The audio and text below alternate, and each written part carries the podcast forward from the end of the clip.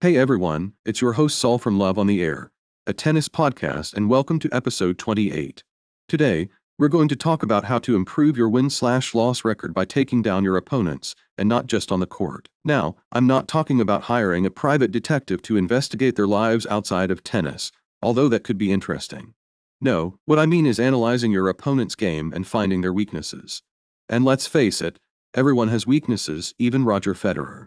Sorry, Roger, but don't worry, we're not going to send you on a spy mission.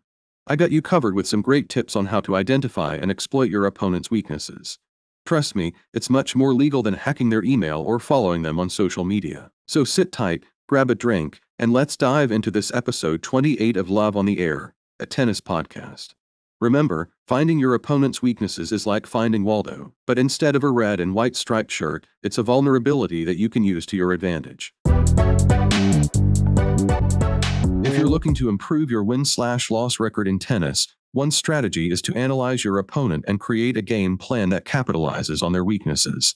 It's easy to get frustrated when you're not playing well, but paying attention to your opponent's game can help shift your focus and turn the match around. When analyzing your opponent, start by checking their forehand and backhand.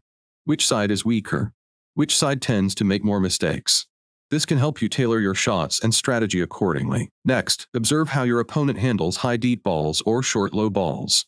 Pay attention to their movement and how they handle shots on the run. Do they struggle to move to one side or have trouble moving up and back?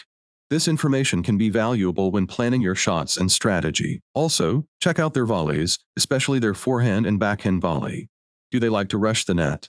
Knowing their tendencies can help you predict their next move and prepare for it. It's also important to take note of their consistency level. Do they tend to miss after the third or fourth shot? Can they handle long rallies? This can help you plan your shots and strategy for the long haul. In addition, observe your opponent's mental toughness. Do they get easily frustrated or quick to lose their temper? Can they handle the pressure when you rush the net? Do they miss easy putaways on big points? Do they get rattled by distractions? Can they close out games and sets? Knowing how mentally tough your opponent is can help you stay one step ahead and gain the upper hand. Finally, take notice of their tendencies and favorite shots. They will most likely have a specific shot they favor on big points. Use this knowledge to your advantage and anticipate their moves. Remember that even skilled players can hit lucky shots, so don't be discouraged by a one-off winner from your opponent. Make them prove they can hit that shot consistently before adjusting your strategy. By analyzing your opponent and making mental notes, you can improve your chances of winning and take your tennis game to the next level. That's all for today's episode.